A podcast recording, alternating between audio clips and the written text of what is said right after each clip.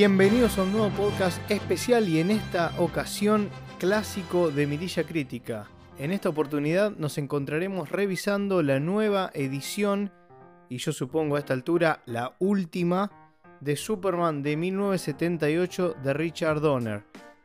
La particularidad que tiene esta película súper recordada y clásica a esta altura del, del hombre de acero protagonizada por Christopher Reeve, el inolvidable Christopher Reeve, Marlon Brando, Gene Hackman, entre otros, es que este film fue hecho directamente por una fanática del superhéroe y es una versión no oficial de, esta película. ¿sí? Eh, este podcast es, como mencionaba recién, es especial ya que se trata simplemente de una manera de decir gracias a Catherine Ross, eh, la gran hacedora de, para mí, la edición definitiva de este clásico del hombre de acero. Lo mínimo que puede hacer cualquier fanático o amante del séptimo arte es dedicarle un tiempo al visionado de esta nueva versión simplemente por todo el trabajo que realizó esta mujer durante casi dos años o más. Y no solo eso, sino lo que logró. Una versión impecable que es para aplaudir de pie. Es un trabajo que no le quita nada de la esencia al film original. Por lo contrario, lo potencia, lo lleva a otro nivel y nos regala nuevamente ese sabor nostálgico que nos remite al escuchar no más la música y la, fanfarria eh, inicial del tema clásico de John Williams. O por qué no ver una vez más al gran Christopher Reeve, que no nos cansamos de verlo, en el rol de Superman. Quien fue ni más ni menos quien nos hizo creer a todos en ese momento, bueno, yo no estaba en el 78, pero a la humanidad le hizo creer que el hombre podía volar. Imagínense en esa época lo que eso significaba. Eh, me voy a detener en la gran hacedora, como dije. Catherine Ross es una chilena ingeniera civil en informática con un posgrado en efectos especiales. Solo ella y un amigo, según sus palabras, estuvieron al frente de este proyecto que llevó, como dije, más de dos años en llevarse a cabo. Un laburo impresionante de esta mujer y un acto de amor total al cine y al personaje, de a Superman. De una fan, creo, para todos los fanáticos del mundo. Y después de haberla visto, y ya me imaginaba lo con lo cual me podía llegar a encontrar, pero no dejé de sorprenderme por eso, Creo que nadie eh, debe dejar de verla. Eh, creo que no tengo dudas en decir que es una versión que todo fan amará y agradecerá. Y no solo un fan del superhéroe, sino un fan de el séptimo arte del cine. Creo que de nuevo y, y, seguramente voy a ser reiterativo durante este podcast en que es un acto de amor de una persona que sin fines de lucro realizó un laburo descomunal para lograr la, para mí, de nuevo, edición definitiva eh, de este clásico. Catherine no solo remasterizó la película, sino que también se encargó de rehacer todos los efectos especiales. Digamos, se encargó del, CGI del, del film original de 1978 que de alguna manera, gracias a los fans, según sus palabras, llegó a adquirir eh, el material original, sin, sin el cual no hubiera sido posible todo esto, ¿no? Y también, por si eso era poco, ya no más, se encargó de remasterizar toda la banda de sonido de la cinta. Su proyecto en general fue realizar una remasterización completa de la película, limpiar algunas imágenes eh, para hacerlas mucho más puras, mucho más eh, actuales, si se quiere. La recreación de muchísimos de los efectos especiales. que en ese momento imagínense que no se contaba con la tecnología de hoy en día, y eh, mejoras en muchas de las escenas digitalmente. También, y esto no es menor, agregó escenas sacadas de, recordemos, antes de, continuar, que esta película tuvo su un montón de versiones, tuvo su versión de cine en su momento, en su estreno, en la época, en 78.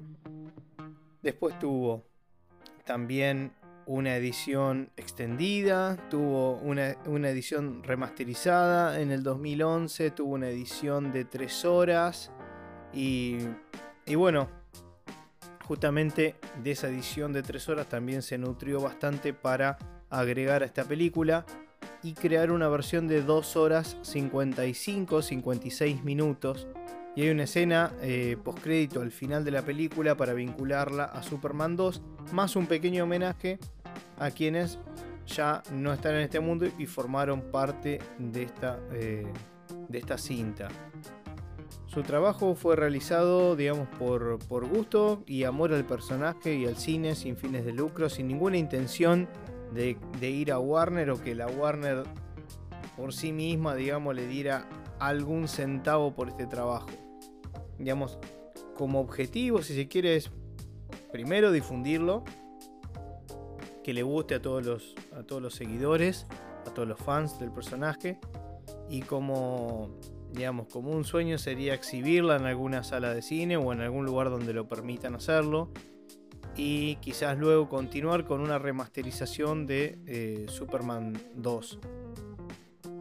Eh, bueno, como, les decía, digamos, e, esta película contó con un montón de, cortes del film y ediciones que han salido para televisión y otras para DVD y Blu-ray, ¿no? Eh, pero creo que ninguna de ellas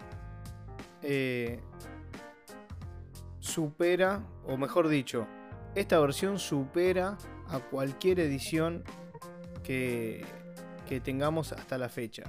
Por lo cual para mí va a ser la edición definitiva y es muy difícil volver a ver incluso la, la película original porque viendo esta, esta edición no se pierde nada de lo que fue la película original por el contrario, la potencia y, la pone, digamos, la pone en el lugar que se merece, sin sacarle nada, ni la nostalgia, ni nada de lo que, de lo que la película eh, significa. Realmente, y es algo que yo no me esperaba y me sorprendía a mí mismo, fue cuando, porque esta mujer hasta recreó los títulos iniciales y los créditos finales. Eh, pero cuando uno empieza a escuchar la fanfarria, que la escuchó 10 millones de veces, o incluso cuando aparece por primera vez Christopher Reeve como, como Superman, cuando está por este, la típica de, entrar a la cabina telefónica, que primero la mira y después sigue de largo, eh, emociona. En ese momento creo que se cruzan un montón de cosas y es esa magia que tiene el cine, ¿sí? que, que nos sorprende siempre, incluso con películas que vimos decenas de veces. Y por eso esas son cosas que las películas, en algunas películas, ¿no? Eh, icónicas o clásicas, eh, es difícil de, de comprar, incluso hasta es algo intangible, porque, como les digo, hasta yo mismo me sorprendí que me llegara a emocionar al escuchar esa fanfarria, al, verlo nuevamente a Christopher Reeve.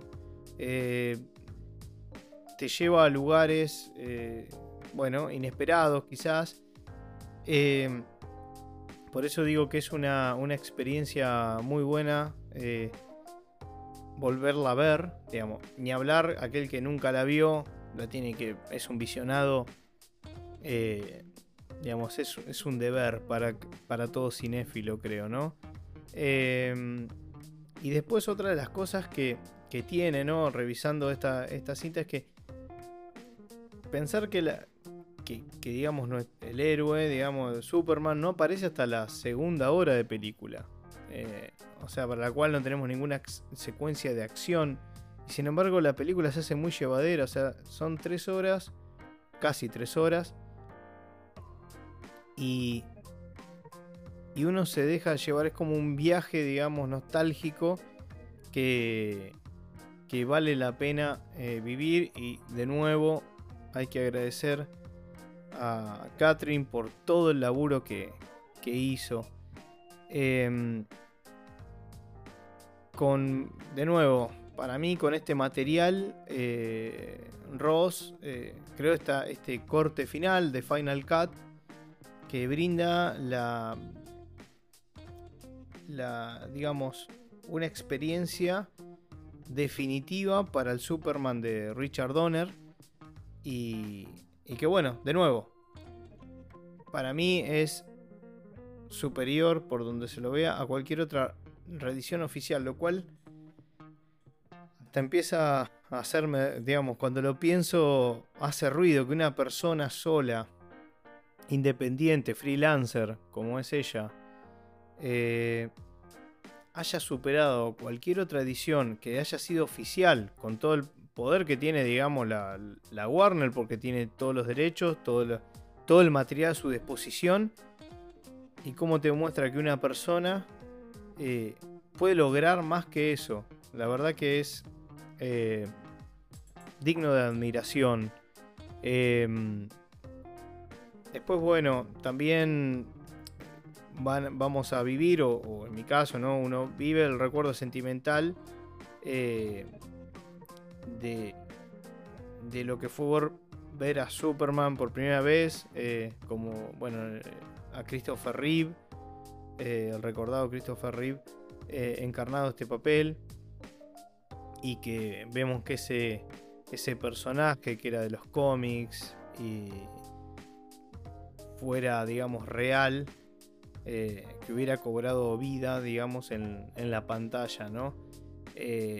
además, Christopher Reeve para todos siempre es como que va a quedar de acá al fin de los tiempos como, como Superman, ¿no?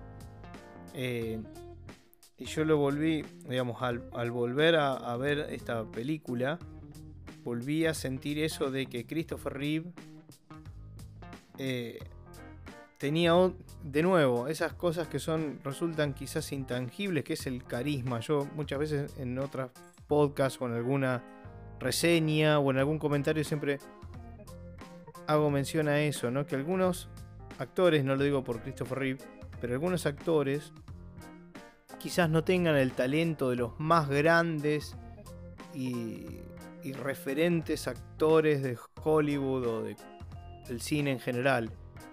Pero tiene algo que no se compra, no se adquiere, no se gana, no se aprende, que es el carisma que traspasa, digamos, la pantalla o cualquier película. Y Christopher Reeve tenía eso.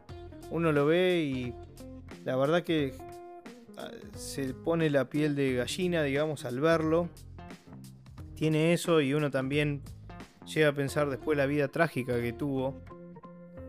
Y, y digamos, en algún aspecto le da mucha pena que, que haya pasado por tanto dolor. No me quiero ir por ese lado, pero por supuesto que uno lo, como, que lo relaciona. y sin embargo, este personaje y esa actuación, más allá de las otras películas que vinieron, lo hace inmortal y a nuestros ojos siempre va a ser Superman y te queda esa imagen. Eh, supongo que a más de uno le, pasará lo mismo. Eh, luego también hay que mencionar la épica música de, de, John Williams con, bueno, eh, que, la verdad que te conmueve profundamente simplemente al escuchar ya la fanfarria inicial. Eh, a muchos los teletransportará quizás a la infancia, a la adolescencia o cualquier momento de la vida en donde la escucharon por primera vez o viste por primera vez la película. Eh, una de las cosas que también destaco, porque no me voy a detener por supuesto en, en lo que es la película, porque la película ya es harta conocida, digamos, no, no voy a estar diciendo qué, de qué trata y esas cosas, no. Este podcast estaba, y por eso remarcaba que es especial, porque en realidad es un pequeño tiempo, digamos, que, que dedico y es más que nada en agradecimiento de, a, Catherine Ross por todo el laburo que hizo y, porque me parece un homenaje que es fantástico y me encantaría, me encantaría que, que esta película se pueda estrenar el día de mañana cuando salgamos, si Dios quiere, de esta, esta pandemia. Eh, en, alguna, en alguna sala, en algún cine o, alguna, en algún festival o en algún lado, porque más allá de si le dan plata o no le dan plata, eh, creo que el, digamos, si se quiere un poco la, la inocencia, permítame la inocencia, pero quizás ese amor al cine es como que esto es eso justamente, ¿no? Es una persona que evidentemente ama el cine, ama a este superhéroe en este caso, y ha hecho un laburo tremendo. Entonces, nada, me parece que lo mínimo que podía hacer yo, ya obviamente que a esta persona no le va a importar si yo la miro o no, pero de mi parte, cuando me enteré de todo esto, dije, bueno, no, la voy a ver nuevamente, no importa que la vi 10 mil millones de veces la película cuando era más chico, mm, eh, después al tiempo y, quizás cuando, bueno, cuando salió la versión del 2011 la volví a ver. Digo, más allá de eso, solamente por haberme enterado cómo la hizo y por qué y todo eso, solamente por eso, como por respeto, la volví a ver, la, volví a ver para ver eh, qué había hecho, qué había logrado. Y la verdad que no pensé que me iba a sorprender, pero la verdad que me, sorprendió la, película. Es impecable lo que, lo que hizo. Incluso le agregó al desarrollo de la historia, porque le agregó escenas que, y esto es loco, le agregó escenas que no están en ninguna de las otras versiones. O sea, consiguió material que nunca fue exhibido, ni siquiera en la mismísima versión de eh, remasterizada de 2011 o en la extendida, digamos. Eh, y creo que hizo a la película eh, un poco más, si se quiere, más, eh, más armónica o más orgánica ¿sí? Eh, en su historia. Y como que tiene algunos cierres que en la versión original como que quedan medio ahí colgados, ¿no? así que bueno, esto era simplemente lo que al menos quería compartir con todos ustedes y remarcar de, que la vean. De, si les parece demasiado, casi tres horas, que yo sé que, que muchos a veces nos vemos, porque yo también me incluyo, detenidos a ver una película tan larga. Esto es una, una excepción a todo eso. Y aunque sea, véanla en dos partes. Eh, pero véanla porque, porque bueno, la verdad que lo, lo, amerita y esta persona le puso muchas ganas, muchas ganas y se ve las ganas y, obviamente la dedicación y amor que le puso, ¿no? Em, bueno, em, esta persona justamente lo que hizo fue agarrar ese material original y subió ella en su propio fanpage, la fanpage de, en Facebook, el link para descargar el torrent y poder bajar la película que pesa o tiene un tamaño de aproximadamente 10 GB, un poquito menos, 9 y pico me parece. Tiene los subtítulos ya integrados y todo. Eh, o sea que ahí se dan cuenta que, digamos, acá el tema era compartirlo con todos los demás. Eh, así que lo pueden buscar en la página, como les decía, en la, fanpage de, Facebook, que también nosotros lo publicamos en nuestra cuenta de, Mirilla Crítica en Instagram. Eh, publicamos y difundimos esto para que lo puedan, eh, para que puedan acceder. Eh, así que bueno, es un material que lo, puede bajar cualquiera, que es totalmente legal. Así que esta mujer lo hizo con esa intención. Con lo cual de nuevo, eh, desde Mirilla Crítica, eh, infinitas gracias por, por el trabajo. Eh, es admirable lo que, lo que has hecho.